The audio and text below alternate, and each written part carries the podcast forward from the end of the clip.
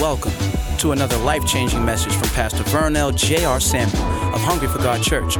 For more information, please visit our website, www.h4gchurch.com. So, with the limited time that I have, I'm just going to stay in that flow. And I wanted to just tell you something, something that I really believe that in this season, and Ryan um, stepped into it worship team kind of stepped into it. I really believe the, that the revelation of lordship, the revelation of lordship is going to become prevalent again. Thank you for that one clap. That the revelation of lordship is going to become prevalent. Somebody say lordship. lordship. How many of you know that it's a beautiful thing to have a Lord? I need you to understand that. It's a beautiful thing to have a Lord. Lord means master, it also means owner. So many of you are familiar with the term landlord. And so that um, you may have a, a, a house, some of you might be landlords, or you might live in a house and you have a landlord. And, and the, the thing about it is, when we understand lordship, lordship is really more of an Eastern term. We don't really hear a lot about lords in America. But when you understand that Jesus Christ taking on the responsibility of being our Lord is a blessing to us. You see, because we did a we did a series a few months ago on stewardship, and we talked about how ownership is a myth. That we think we own stuff. Like we think we own our house, or we think we own our clothes, or we think we own our cars, or whatever the case may be. But the Bible says the earth is the whose? The earth is the Lord's, and the what? Fullness thereof. So if everything in the earth belongs to the Lord, that includes you. And that includes the stuff you have. So while the world tries to speak and encourage ownership, in the kingdom we talk about stewardship. Because what's a steward? A steward is someone who manages the affairs or the properties of another. So you not you're not an owner, you're a steward. You're a steward.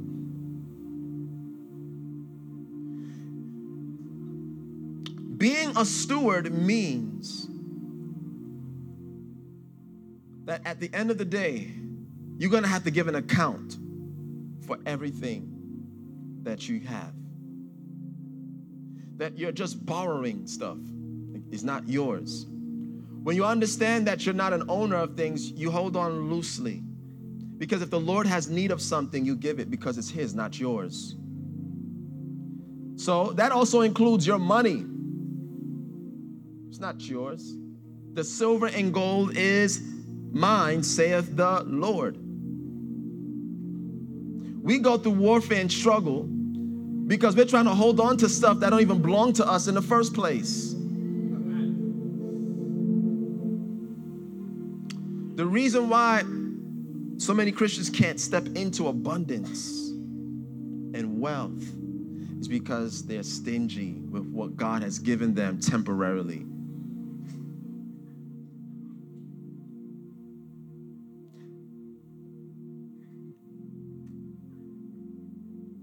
See, it's, it's actually harder to live as a steward than it is as an owner. Because you understand, I have to be responsible for something that's not mine. Whereas if you think you own it, you think you can do whatever you want. That's the problem with most Americans.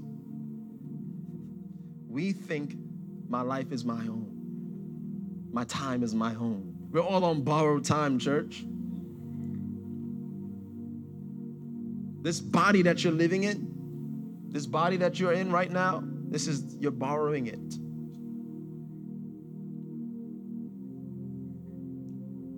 Say, I'm a steward of what God has given me. So there, there is a there is a dimension that God wants to open up for his people as we learn how to step foot and step hand in hand with him that we will follow his lead because I'm not really supposed to be trying to live my life on my own. I'm supposed to be taking the directives and the instructions of my Lord. I preached a message a few, a few, uh, like two, three years ago called "Living Under Lordship," and I talked, I talked, I talked about how as Christians we're the only lords that have a master that actually wants to see his slaves do better than him. You see, if he's our master, that means we're slaves. And Paul said it. He said, I'm a slave to Christ. He's my master, he's my Lord. I'd say I wait for him to give me my directives. And the thing about our Lord is that our Lord actually wants to see us do better than him. He said, He said, uh, if we believe in him, the works that he does, we will do, and then greater works than these. Now, in slavery, the slave master didn't want slaves to become better than them. our Lord wants to see us do greater works than Him. Isn't that amazing?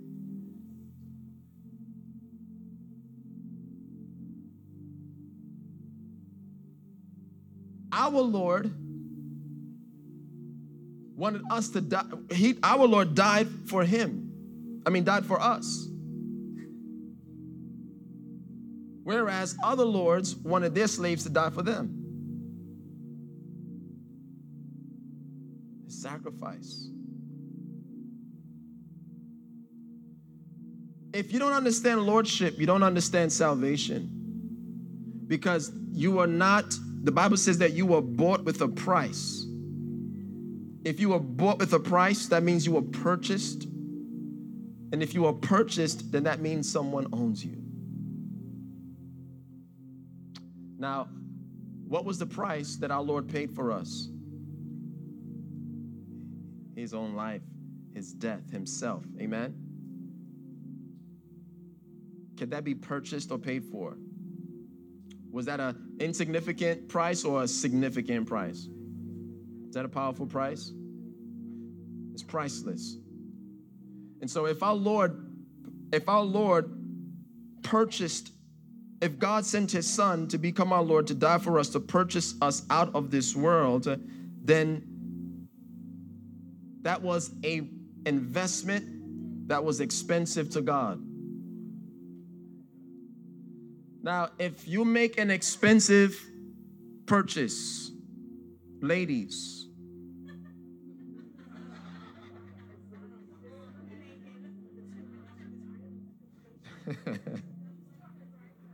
if you purchase a nice expensive pair of shoes, handbags, hair, whatever it is that you're purchasing. The good hair, not the cheap hair. The Malaysian hair.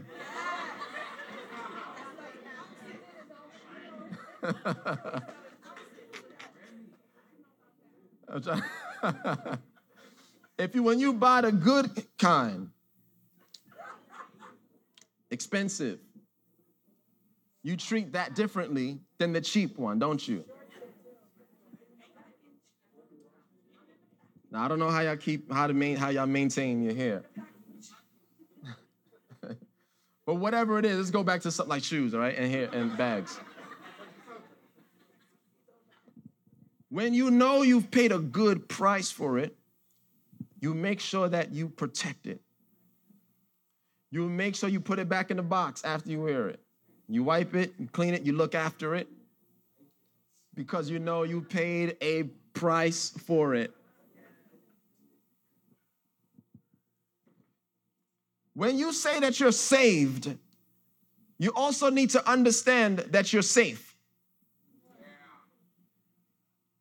I see so many Christians afraid of their future and afraid of where their life might end up because they don't know how safe they are. Not just saved, but safe.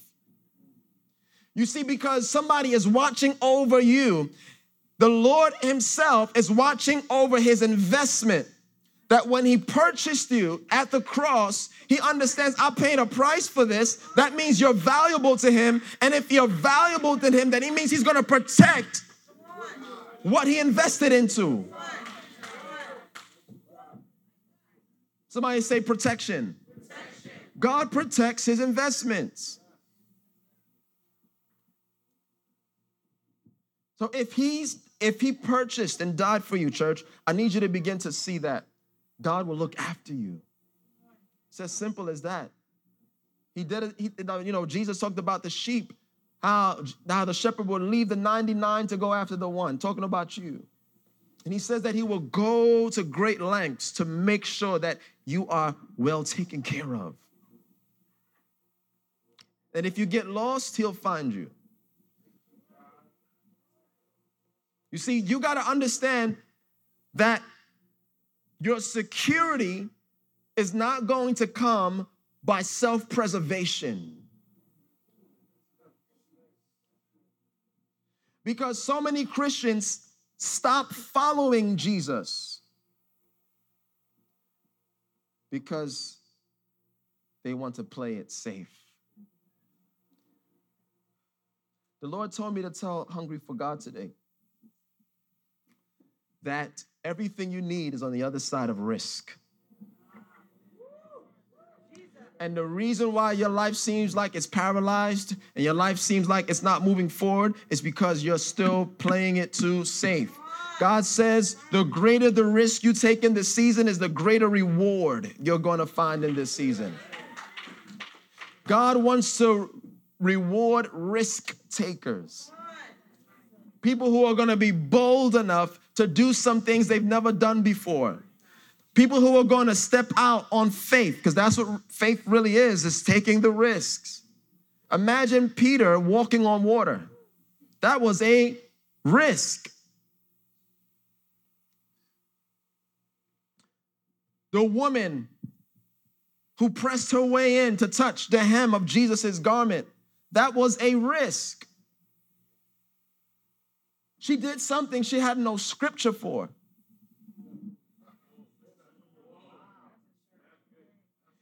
She said, if I just touch. Mind you, other people were touching him along the way and they didn't get healed. But for some reason, she had this thought in her head if I do it, it's gonna work. How you seeing this? Laz is bringing the energy today. She took the risk. And don't even I'm not even going to talk about the social ramifications of what she did because as a female, she shouldn't have done it. For a woman who was on her menstrual, she shouldn't have been around anybody. She broke the law to get healed. How many laws are you willing to break? How many laws are you going to be willing to break? Some of you are still playing too safe.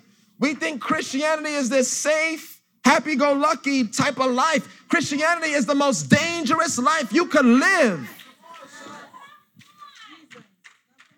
And so we got these puny, whimsical, easily offended Christians who don't look like their Lord. They don't look like him. They don't follow him. Mahatma Gandhi said, I love your Jesus, but I hate your Christians. Because he said, I see something in him that I don't see in y'all. I heard this story, I, and, and I, uh, Napoleon, is it, I think it was Napoleon, the French conqueror. Yes, he was going around destroying uh, Christian temples. And before he did that, here's what happened. He went, he heard this, he heard the gospel of John. He heard the gospel of John and he was fascinated by Jesus. And Napoleon said to himself, This Jesus in this gospel, either this is fake or he's God. Because I know men. He said, I want to know this Jesus. Napoleon goes to a church. He goes into the, into the synagogues or whatever was around where he was living. He goes in and he's like, This is not the person that I've seen in, the, in this Bible. He goes to another church, sees that there's no, there is this far distinct difference between the Jesus he heard in the Gospels to what he was seeing in the church. Napoleon got upset and started breaking down churches.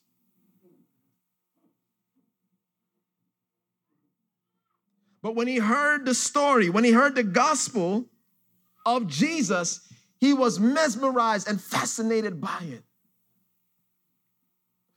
What I believe God is looking for now is that, listen, we've been trying to preach and reach people. I was driving past today and I heard this guy, bless his heart, he was on Utica Avenue. He had a mic in a box and he was preaching to people as they were walking past. Everybody was walking right past him. No, Utica. nah, Utica and uh, Eastern Parkway. And he was walking past. And I saw him preaching. I'm like, man, that guy's bold. He's brave. But he's not effective. Not effective.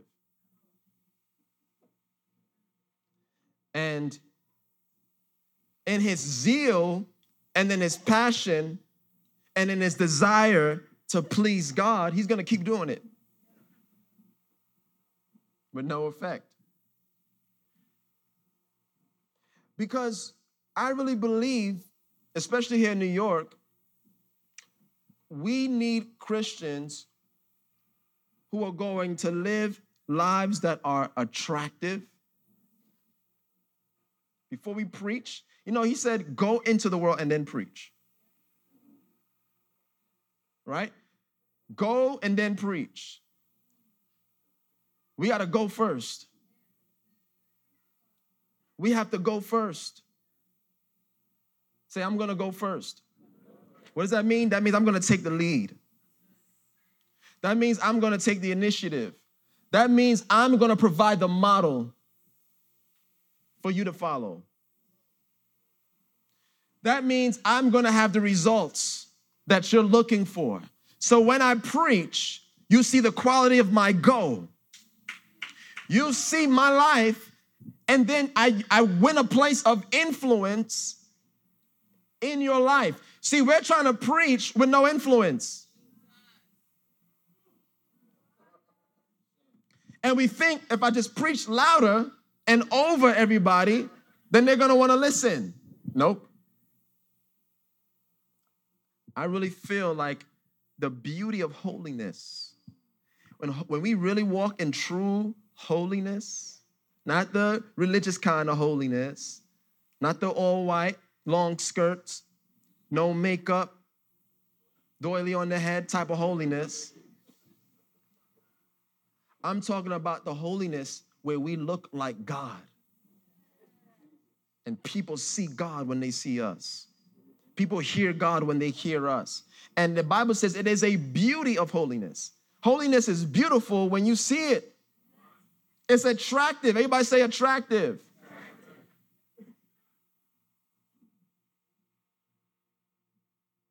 Say, I want to live an attractive Christian life. And you know what people are attracted to in the world? People that win.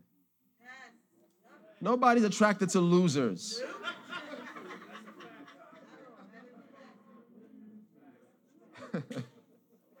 Winning in life is the most attractional thing out there. That's why you got bandwagon jumpers, right? People leave one, like in sports. When the team that starts winning, people leave the team they used to cheer the year before, and now they're on the new team that's winning. Everybody loves to be around winners. Amen. the church has been losing. So nobody wants to go to church. It's as simple as that.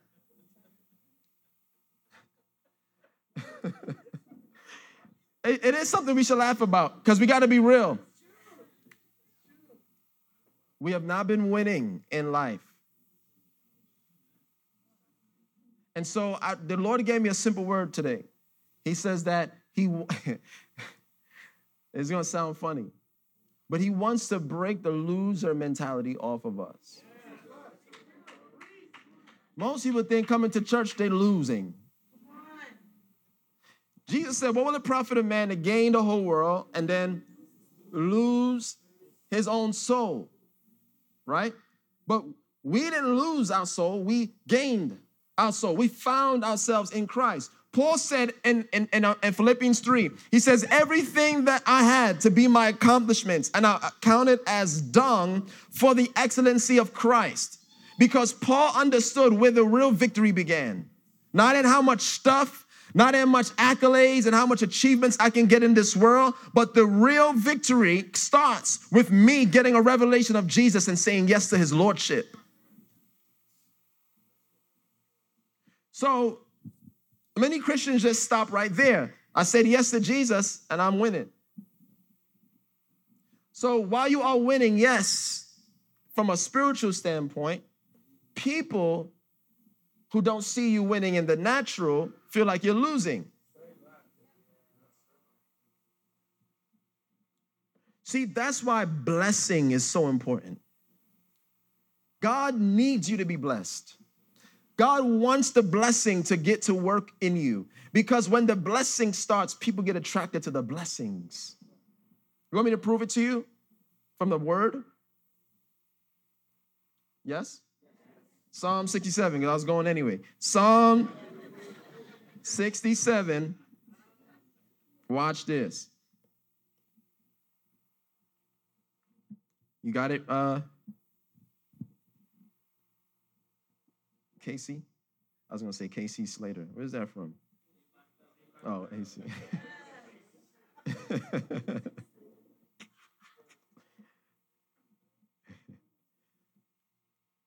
All right, go here you go. Verse 1 God be merciful to us and bless us, and cause his face to shine upon us. Let me read that again. Verse 1 God be merciful to us and bless us. You see what, the, what blessing is contingent on? God's mercy. So don't go to God and try to be, you got to go to God humble, right? God, you don't come to God entitled. God, you need to bless me. No, God, be merciful to me and bless me. And cause his face to shine upon us, his countenance, his approval. When the Bible talks about God's face, it's talking about his presence. Do you know that? That when somebody, when you're when you're in the presence of someone, you're before their face. You remember when when uh when if a king was well, if you lost the favor of a king, the king will turn his back to you. You can't see his face as a sign that you were no longer in his good graces. And when a king turned his back to you, that means you no longer have access to the blessing. So when, when David writes, God calls your face to shine on us, he's speaking about his favor. He's speaking about his approval. We need God's face to shine on us. When we start talking about seeing the face of God, know what you're talking about. When God's face is shining on your life, blessings and favor is indicative of that reality. God's face on you means he are blessed, he's blessing you. You have his approval, and that's what Jesus did for every one of us. Jesus, being the face of God, came to shine his light on us so that everyone who sees him, God begins to see that I get to I get to release my favor on them. But if you don't believe in him, he turns his back. But once you ask, once you say yes to Jesus, God begins to shine his face on you. I want you to say, Lord, shine your face on my life. And look what happens when he blesses you and he shines, shines his face. Verse 2 that your way may be known on earth and your salvation among all the nations. So while he tells us to go into all the world, preach the gospel, then he says, make disciples of all nations. But I'm not going to be able to influence the nations if the mercy and the blessing of God is not at work in my life. Blessing looks like something. I said, blessing looks like something. It don't look like misery. It don't look like hopelessness. It don't look like discouragement. And if you're walking around like that, then the blessing isn't at work. You need to learn how to get the blessing to get to work in your life. That's why Jabez prayed that prayer. Lord, bless me indeed. Bless me indeed. Today's term we'll say, bless me for real. I don't want a fake blessing. I don't want a cliche blessing. I don't want a religious church folk blessing. I want a for real kind of blessing, a blessing that other people see. He says that when you are blessed, nations, the Bible says your God's ways are going to be known on the earth and salvation amongst the nations. God wants to show himself as the God who blesses his children.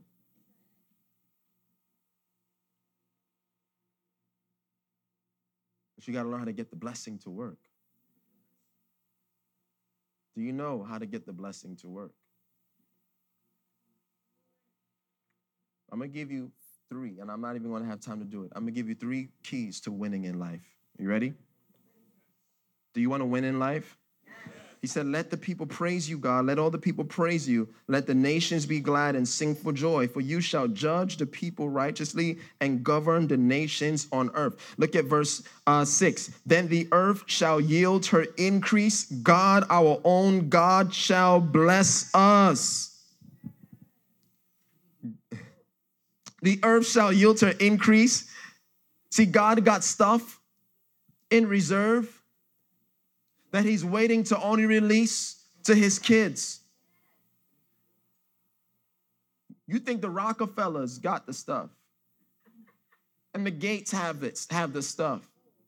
No, God has stuff that He has not made known on the earth yet, that He will only make known to His children who walk in the blessing and are taking that blessing seriously.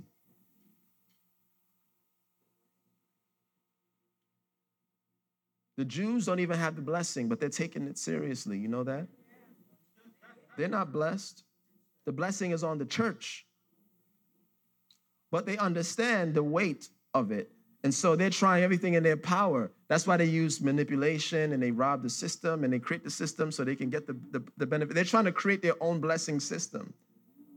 And we're walking around saying, wow, the Jews are so blessed.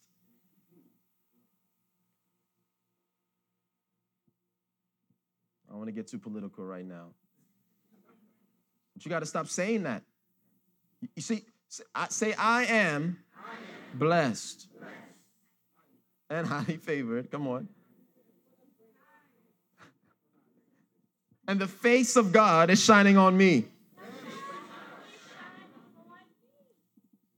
I'm gonna park right there and I'm gonna show you something because this is it happens. The Lord said in his word, according to Jeremiah 29 11, I know the thoughts that I think toward you, says the Lord, thoughts of peace and not of evil, to give you a future and a hope. Now, I want you to imagine your future with the blessing attached to it.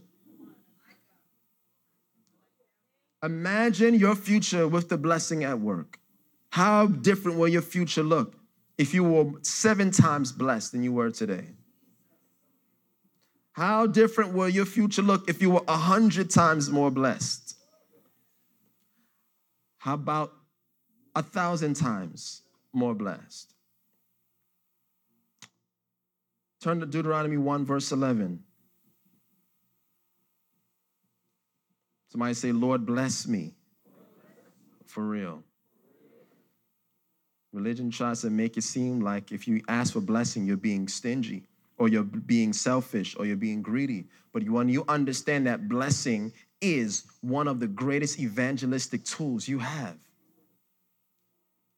That people will see your life and begin to become jealous for God. Do you know that the word blessed means to be envied? The word blessed means to be envied. You know why you're envied? Because the blessing is noticeable. Stop walking around this fake blessing. People need to see the blessing. That's how you get envied because they want what you have. Now you take that blessing and you understand that it's not mine, it's His grace, it's His mercy, why I'm blessed, and you can have it too if you say yes to Jesus. That's that's what this is what I believe 2020 ministry and evangelism is going to look like. You getting serious about the blessing, getting partnering up with God, say, God, whatever you want to do, bless me so that you can use me to be a blessing, so that people can be envious and drawn to you because of the blessing on my life. And I just point them to you. Isn't that a lot more fun than trying to get up and preach with no results, no power, no favor,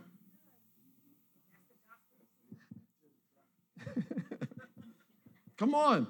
People saw the blessing on Jesus and they wanted it. They wanted to, people wanted to be around Jesus, even the sinners. That's why.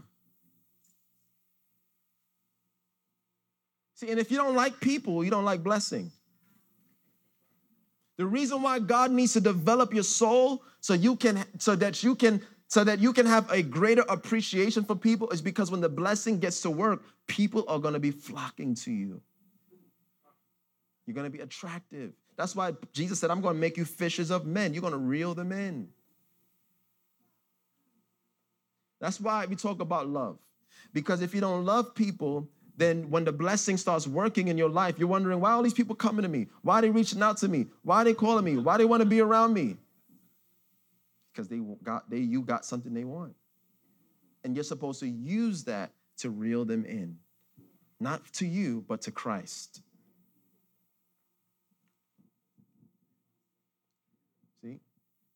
Do you want to really win?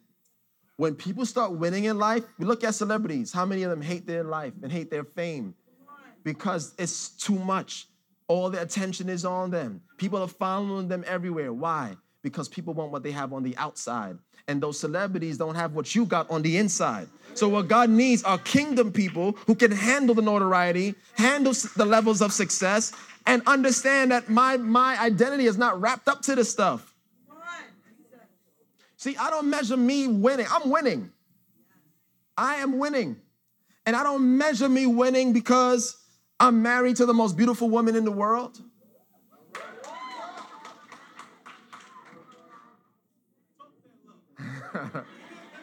I don't measure me winning because I pastor the greatest church in New York City. Right? I don't measure winning because I, I, I live in a million dollar neighborhood, Brownsville. it really is a million dollar neighborhood now.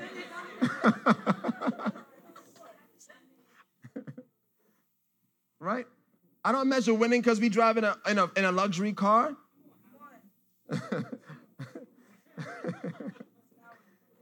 That's all that is not winning to me.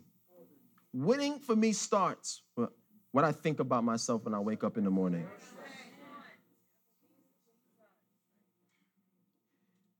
John said, Beloved, I wish that you would prosper and be in good health,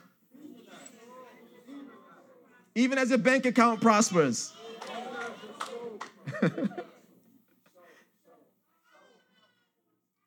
even as your what? Your soul prospers. Prosperity starts on the inside. Winning starts on the inside. You got to feel like a winner when you wake up in the morning. If you don't feel like it, you ain't to win. And that's what your salvation produces for you. Come on, man. I wrote down some questions that I ask myself. And these are questions I ask myself without me even realizing I ask myself this. This is how I, I check to make sure that I'm prospering internally so that I can be positioned to prosper externally. So I ask myself questions like Do I love myself? Do I love myself? And I, when I ask, when I say these questions, I want you to think about it for yourself. Do you love yourself? If you don't, you can't prosper. By asking yourself that question, you got to understand if you don't love yourself, figure out why. Because this deals with your, your sense of significance on the earth. If you don't love yourself, then you feel like you don't matter. If you don't matter, then that means you're gonna live an insignificant life. Because you're gonna walk into rooms and think you don't matter. When you do, you're a big deal. Jesus died for you. You see, the gospel changes your sense of self worth because you realize God's love for you is what you base your love for yourself upon. Because He loves me, I love myself. Because He thought I was lovable, I love myself. See, now this is how you let the gospel work on your soul so that you can be able to gain the whole world and not lose your soul because he said to go into all the world, disciple nations. So he actually wants us to gain the world, but he doesn't want us to gain the world at the expense of losing our soul. So if I learn how to prosper in my own soul first, then God can take me anywhere in the world and I won't lose it. Come on, I gave my life to the one who died for me. So now he can send me anywhere in the world and no one can buy me, No one can buy me. I'm not for sale. I have been purchased by the blood of Jesus. I know who I belong to, I know who owns me. You see, because if you're not sold out before you go out, you'll sell out. So God can't send us nowhere because we haven't given our lives. That's why we surrender. That's why we surrender. Not so that you can stay in the, com- in the comfort zones of your church. God needs you to get ready to enter into a world where there is sin on every side, temptations on any side, but I'm not attracted to it. I got one thing that I desire above it all, and that's what I will continue to seek after. Woo! Hallelujah. So God needs to wants to trust us with influence. He wants to trust us with impact. He wants to trust you before he sends you. That's why Jesus needed to be tempted in the wilderness when no one was looking. The first thing that happened, he got baptized. The Holy Spirit led him into the wilderness. I want to see what you're going to do when no one is looking. If Jesus sold out, if Jesus sold out when no one was looking, his cross would have been a hoax. Somebody thank Jesus for not selling out. and Satan tried, right? He showed him all the kingdoms of the world. Said, I'll give it to you.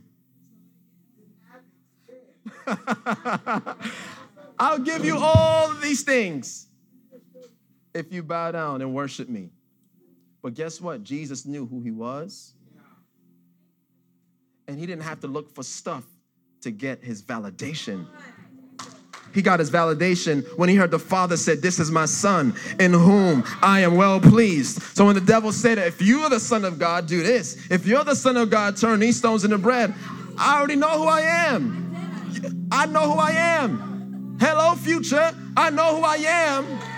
You can't tell me something that I don't know about myself already. This concludes another life changing teaching from Hungry for God Church. For social media updates and more teachings from our pastors and leaders, please visit our site, h4gchurch.com.